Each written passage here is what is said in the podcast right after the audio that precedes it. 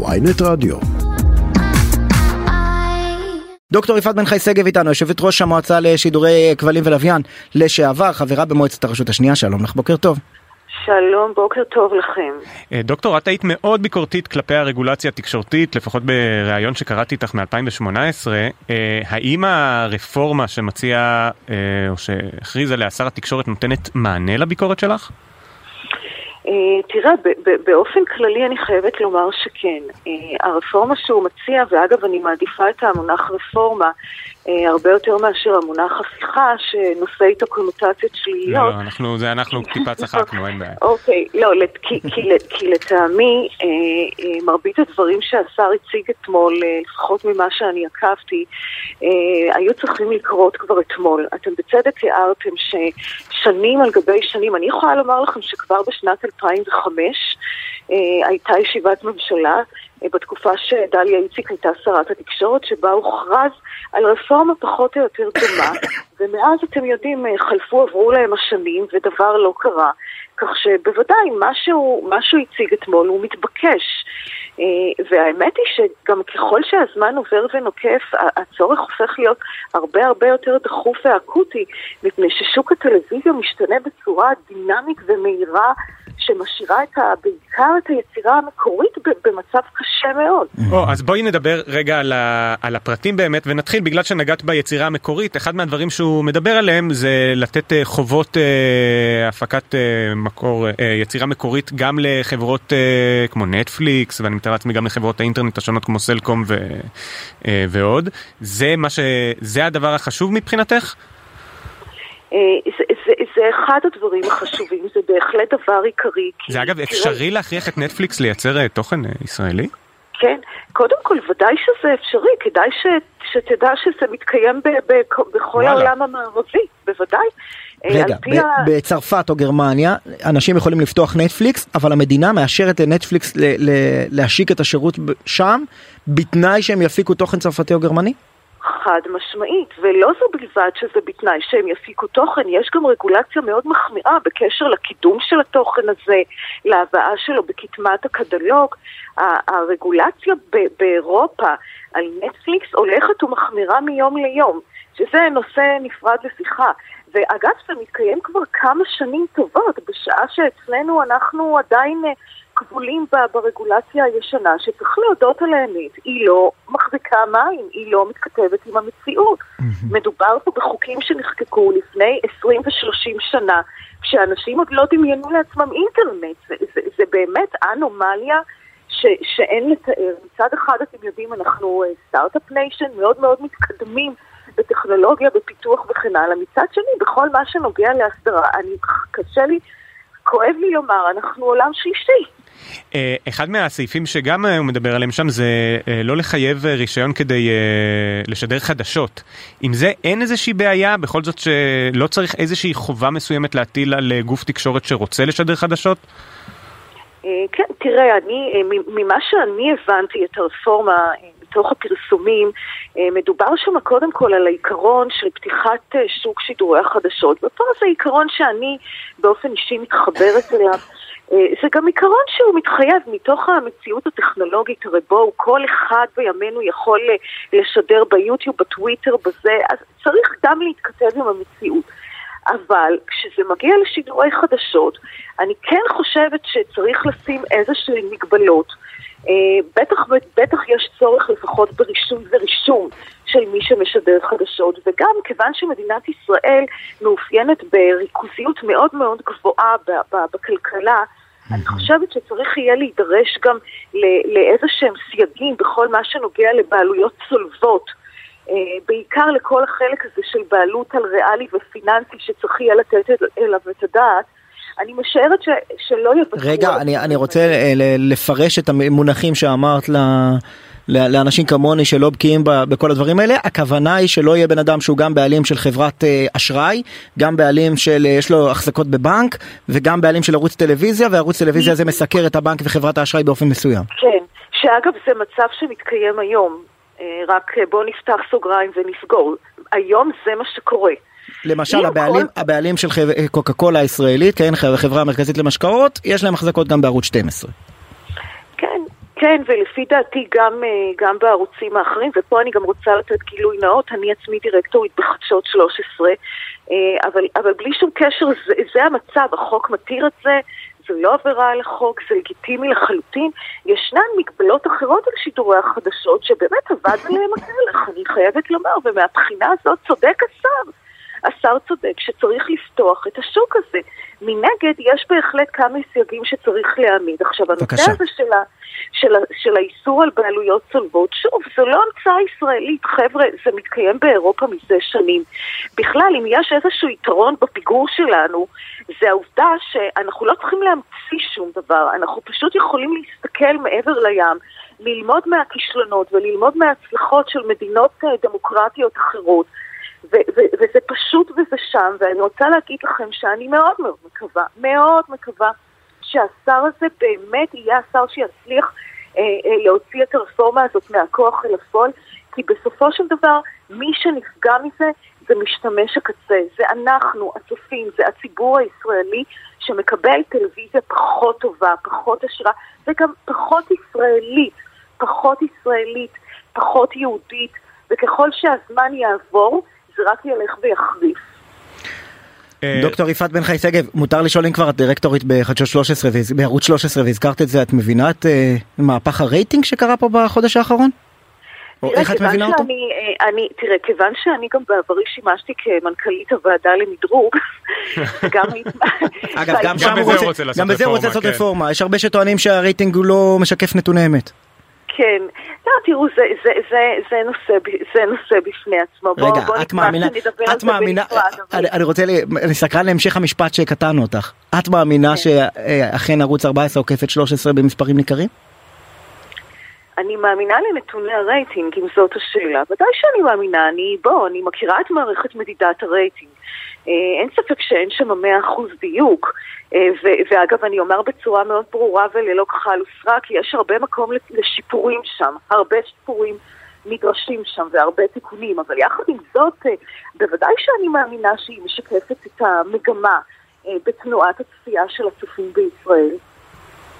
טוב מעניין. דוקטור יפעת בן חי שגב, יושבת ראש המועצה לכבלים ולוויין לשעבר, חברה במועצת הרשות השנייה, גם מנכ"לית ועדת המדרוג, כפי שהזכרנו. תודה רבה. תודה רבה לכם, יום טוב, ביי. ואיתנו על הקו אלעד מלכה, משנה למנכ"ל אה, משרד התקשורת, ובעצם אחד מ, אה, אחת מהרוחות החיות מאחורי הרפורמה הזאת, נכון? בוקר טוב, אה, הקרדיט לשר. הקרדיט לשר, אין בעיה. וואו, כל הכבוד אני אגיד לך משהו, המילים יפות, והנה הרגולטורית לשעבר מברכת על סגירת הרשות שהיא עצמה עמדה בראשה. ועדיין אני סקפטי לגבי היישום, ואני אסביר למה. כפי שאמרנו קודם, תשע ועדות המליצו מאז 1996 לשנות הרגולציה על שידורי הטלוויזיה והרדיו, שבע החלטות ממשלה, לא קרה. אני רוצה לקרוא כמה uh, ציטוטים. נתניהו 2012 ראש הממשלה מתנגד למונופול, למונופול בכל תחום ולא יסכים למציאות שבה ייווצר מונופול על שידורי חדשות. ראש הממשלה ביולי 2016 נתניהו הגיע הזמן שייכנסו עוד ערוצי טלוויזיה וחדשות שיוכלו להתחרות עם הערוצים הקיימים. בישראל ישנה ריכוזיות בשידורי הטלוויזיה שכמעט אינה קיימת בעולם החופשי. ב-2017 אומר נתניהו אני מבקש לפתוח את שוק התקשורת לתחרות הדרך להשיג את זה לא על ידי שליטה להפך. בחקירתו במשטרה נתניהו מסביר שהתקשורת תוקפת אותו בין השאר בגלל המדיניות התקשורתית שלי לפתוח את המונופול והדואופולים שלהם. רוב השנים האלה, נתניהו היה ראש הממשלה, הליכוד אחז בשלטון, במשרד התקשורת, ובכל זאת לא ראינו שום יישום של ההחלטות האלה. אה, אני רוצה להגיד, ולומר את זה ככה, בצורה פשוטה. אם זה לא יקרה עכשיו, זה כבר לא יקרה. אני חושב שהשוק מבין את זה. במשרד התקשורת, בניגוד לשנים עברו, אה, הצטבר בשנה, שנתיים האחרונות, אה, בואכה הרבעון האחרון, ידע מקצועי איכותי, מבינים טוב מאוד את האתגרים בשוק, משלל כיוונים, מתחומי ריכוזיות, מתחומי, מתחומי רייטינג, מתחומי חסמי כניסה, ממבנה, ממה שאתה לא רוצה. היום יש ידע מקצועי שלא היה בעבר בתוך המשרד זה אחד. שתיים, אה, אני חושב שבהקשר הזה זה חונה לפתחו כמובן, הדברים האלה צריכים לעבור בחקיקה. וחקיקה המשרד ידע כמובן להוביל ככל יכולתו, בסופו של דבר דברים כאלה שר מקדם, אל מול הכנסת, אל מול אה, הממשלה, אל מול הוועדות בכנסת, ובעיקר עבודה מצד השר. השר אגב לדעתי יימדד על פי זה, ואנחנו נגלה. אני חושב שהיום משרד התקשורת מוכן מאי פעם להצליח להוביל את הרפורמה הזאת. תגיד, מה זה הידע המקצועי הזה ברבעון האחרון שהתווסף? נכנס שר חדש, הביא דגשים, הביא עוד ידע מקצועי עם אנשים שהוא הביא איתו, עם התייעצויות שהוא הכניס. רגע, חוץ ממך נכנסו עוד אנשים למשרד התקשורת? אני חושב שנכנס שר עם לשכה מלאה. והם הידע המקצועי שהתווסף ל... אדם, שר מביא איתו אנשים שהוא מתייעץ איתם, אנשים מהמגזר השלישי לפעמים, או מהמגזר העסקי, לומד את השוק, למד הרבה מאוד. הרבה אנשים נראה לי לא מבינים עד כמה מדובר ב, ב, ב, בידע מקצועי חדש ש, שמתווסף אל תוך הקיים, מפרה אותו. אני חושב שאנחנו לקראת תוצר מאוד מאוד uh, טוב. אבל uh, אנשים בשוק התקשורת חושדים בליכוד שבמשך שנים מדבר על הצורך לפתוח את השוק לתחרות ולא עושה את זה, שאולי בעצם uh, uh, uh, זו מפלגה שרוצה שבעלי כלי התקשורת יהיו תמיד חייבים למשהו, שהם יהיו צריכים לבוא להתחנן לקבל הערכה של זיכיון, או רישיון, או משהו, או חובות תוכן כאלה ואחרות וכולי וכולי, או מינויים של אנשים. ואז אה, אה, נשאלת השאלה אם אנחנו רואים ששר התקשורת גם הנוכחי מתחיל לדון בפתיחת ערוצי טלוויזיה חדשים ומדבר עם כל מיני בעלי עסקים אגב מרגיז דווקא את הימין בסיפור הזה אה, אולי לא יקרה שום דבר עם הרעיונות המאוד יפים האלה ואנחנו נשאר לנצח תלויים בכל מיני רגולטורים ופוליטיקאים שצריכים לאשר. אני פה כדי לענות לשאלות מקצועיות בנושא הזה אבל ככל שמדובר בדברים כאלו פוליטיים אני רק אגיד שבעיניי אם זו המטרה, לא חכם ללכת ולהכריז קבל עם ועולם שזו הרפורמה שאתה הולך לעשות, ואחרי זה לא לעשות. להערכתי מי שמכריז על רפורמה שהוא רוצה לבצע, מכריז עליה כי הוא רוצה לבצע אותה. אבל הנה, אני אומר לך, שבע החלטות ממשלה ב-20 וב-30 שנה האחרונות. אפס יישום, הוכרז הרבה פעמים. אני מדבר עליי ועל השר, בסדר, אנחנו במשרד שלושה חודשים. ישפטו אותנו בסוף, בסוף, אבל שוב, זה בעיקר משימה, משימה שלו, אנחנו והמשרד ייתן לו את כל הגיבוי המקצועי האפשרי לזה, ויש הרבה כזה, ומכאן והלאה זה עניין פוליטי אה, שיסתגר בתוך מטריות הכנסת.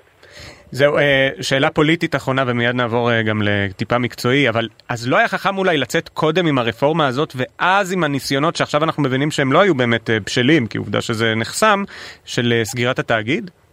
ואולי גם זה היה יוצר יותר נכונות לקבל את הרפורמה הזאת שסך הכל נראית עניינית ופחות אה, לעומתית. אני, אני לא פה כדי לענות על שאלות פוליטיות, אה, אה, זה, זה לא תפקידי בתוך המשרד, אבל אני אגיד בצורה פשוטה, מה שאני שמעתי את השר אומר, זה שהוא מחכה עם הדבר הזה אה, אה, ויודיע בהמשך מה יקרה. אני בוודאי לא יודע מה יקרה ולא יודיע במקומו מה יקרה, אלא הוא יודיע כאשר הוא יראה לנכון. אז uh, אני כרגע לא אתייחס לזה. טוב, בוא, בוא נדבר מקצועית על הרפורמה עצמה, אומרת כאן uh, uh, יפעת בן חי שגב, צריך, uh, כמו בכל מדינות אירופה, לחייב גם גופים בינלאומיים כמו נטפליקס להשקיע ב- בהפקות תוכן ישראליות ולקדם אותם באופנים כאלה ואחרים. Uh, למה זה לא כלול והאם אתה מסכים באופן כללי?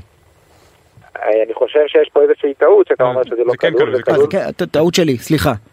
כן, זה כלול בתוך הרפורמה. אנחנו בגדול מסתכלים על זה בתוך תפיסה שמגרש המשחקים צריך להיות מאוזן בין אה, שחקנים מקומיים ושחקנים בינלאומיים. אני לא רוצה את מצב שהשחקנים מקומיים, יש יותר רגולציה מאשר השחקנים בינלאומיים, וככה הם לא מצליחים להתחרות בהם. אף אחד לא רוצה לפגוע בתעשייה המקומית בצורה כזאת. ולכן אנחנו בעד שיהיה אה, מגרש משחקים מאוזן, כמו שאנחנו מכנים אותו. ולכן השר דיבר גם על זה. תגיד, אז למה פה, לפחות מהתפיסה, אני חושב שלך, של השר, התפיסה של שוק חופשי, אז למה לחייב בכלל יצירת תוכן ולא פשוט לפתוח ושמי שרוצה ייצר תוכן מקומי? האמת שסביב זה יש המון המון דיונים שנעשו. אני אומר בצורה פשוטה, אין מדינה מערבית שוויתרה על חובות הפקות המקור הללו, לא, לא מצאנו כזאת. זה פעם אחת. פעם שנייה, בישראל נעשה ניסוי מבוקר, סלקום TV, פרטנר TV, שמשדרות על גבי האינטרנט, OTT מה שמכונה, והן, והן לא היו כפופות לרגולציה, ולכן לא הפסיקו הפקות מקור. וישנו חשש שמא יש פה חרב חדה על צווארם של, על צווארה של היצירה הישראלית, חרב חדה מדי, ובוא נגיד, בתוך שלל האיזונים, אמרנו שאולי פה זה עלול להיות צעד אחד יותר מדי. כלומר, יכול להיות שלפי תפיסת עולמכם לא צריך את הרגולציה הספציפית הזאת, אבל בהינתן זה שכל העולם עושה אותה, אה, אה, אין, אין לתעשייה הישראלית, לתעשיית התוכן הישראלית, את היכולת לוותר על זה. אה, אני חושב, מה זה? אני חושב שהצופה הישראלי, כן, הצופה הישראלי להערכתי כן מעוניין בסופו של דבר בהפקות מקומיות, ועשוי להיות סיטואציה שבהם זה... זה עלול להיפגע. לא, למה הדבר לא, דומה? לא, למה הדבר לא, דומה? לא, ו... להיות, לא, לא ראיתי שיש מקום בעולם שהסיר את זה וראינו איזשהו איזון שהשוק הגיע אליו, ואנחנו מפחדים להיות החלוצים בהקשר הזה, שעלולים לפגוע בתעשייה המקומית. מעניין. אלעד מלכה, משנה למנכ"ל משרד התקשורת, תודה רבה לך. תודה. תודה רבה לכם.